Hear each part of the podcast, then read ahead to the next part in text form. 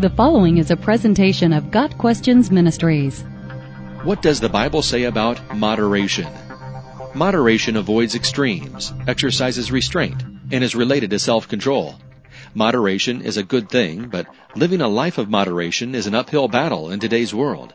Much of Western culture is saturated with excess. Restaurants serve all you can eat of our favorite foods. Advertisements constantly push things we need to buy because, of course, the things we have just aren't good enough. The Bible teaches us that excess doesn't work so well, and it helps us to understand how and why we should live with moderation. A great book in the Bible on the subject of moderation is Ecclesiastes. King Solomon was the wisest king to ever rule over Israel, and he experimented with excess. We can learn a lot from the conclusions of this wise king. In Ecclesiastes chapter 2, Solomon lists many different projects and pleasures he pursued.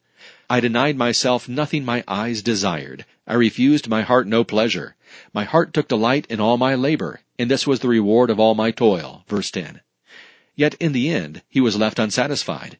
When I surveyed all that my hands had done, and what I had toiled to achieve, everything was meaningless, a chasing after the wind. Nothing was gained under the sun. Verse 11.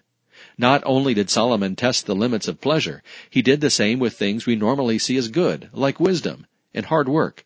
Solomon's conclusion was that every endeavor of his proved meaningless by itself. It is God's gift to enjoy one's life in his gifts, but to value those things more than God leaves us still desiring what our hearts really need, Him. Even good things can become a stumbling block to us if used without moderation. Chocolate is good, but too much is unhealthy. Sleep is necessary, but the Bible says too much sleep leads to poverty. Proverbs 6 verses 9 through 11. Children are naturally immoderate. They want to watch the same movie over and over. They want to eat too much of one thing. They lack restraint in expressing emotion. Part of maturity is learning to say no to oneself, to learn the value of moderation. One of the most common topics in respect to moderation is that of drinking alcohol. Ephesians 5 verse 18 commands, Do not get drunk on wine, which leads to debauchery. Balance that with the fact that Jesus himself did not completely abstain from drinking, and Paul's statement to Timothy, stop drinking only water and use a little wine because of your stomach and your frequent illness, 1 Timothy 5 verse 23.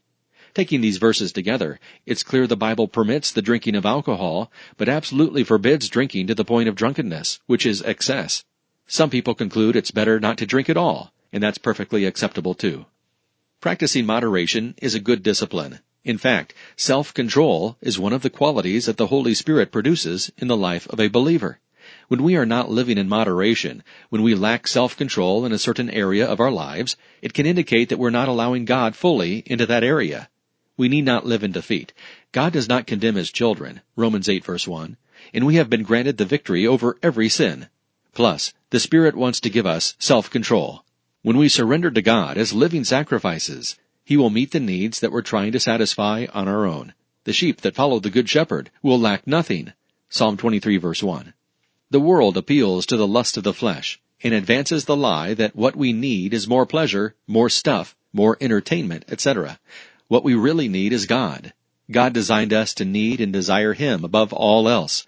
All other things must be in moderation. The only area in which we don't need to worry about moderation is God Himself. We are to love God without limits. We can never have too much of God, and we can never love Him too much. The more we ask Him to fill us and invade our lives with His Holy Spirit, the easier it becomes to live in moderation in all other things. Got Questions Ministry seeks to glorify the Lord Jesus Christ by providing biblical answers to today's questions. Online at GotQuestions.org.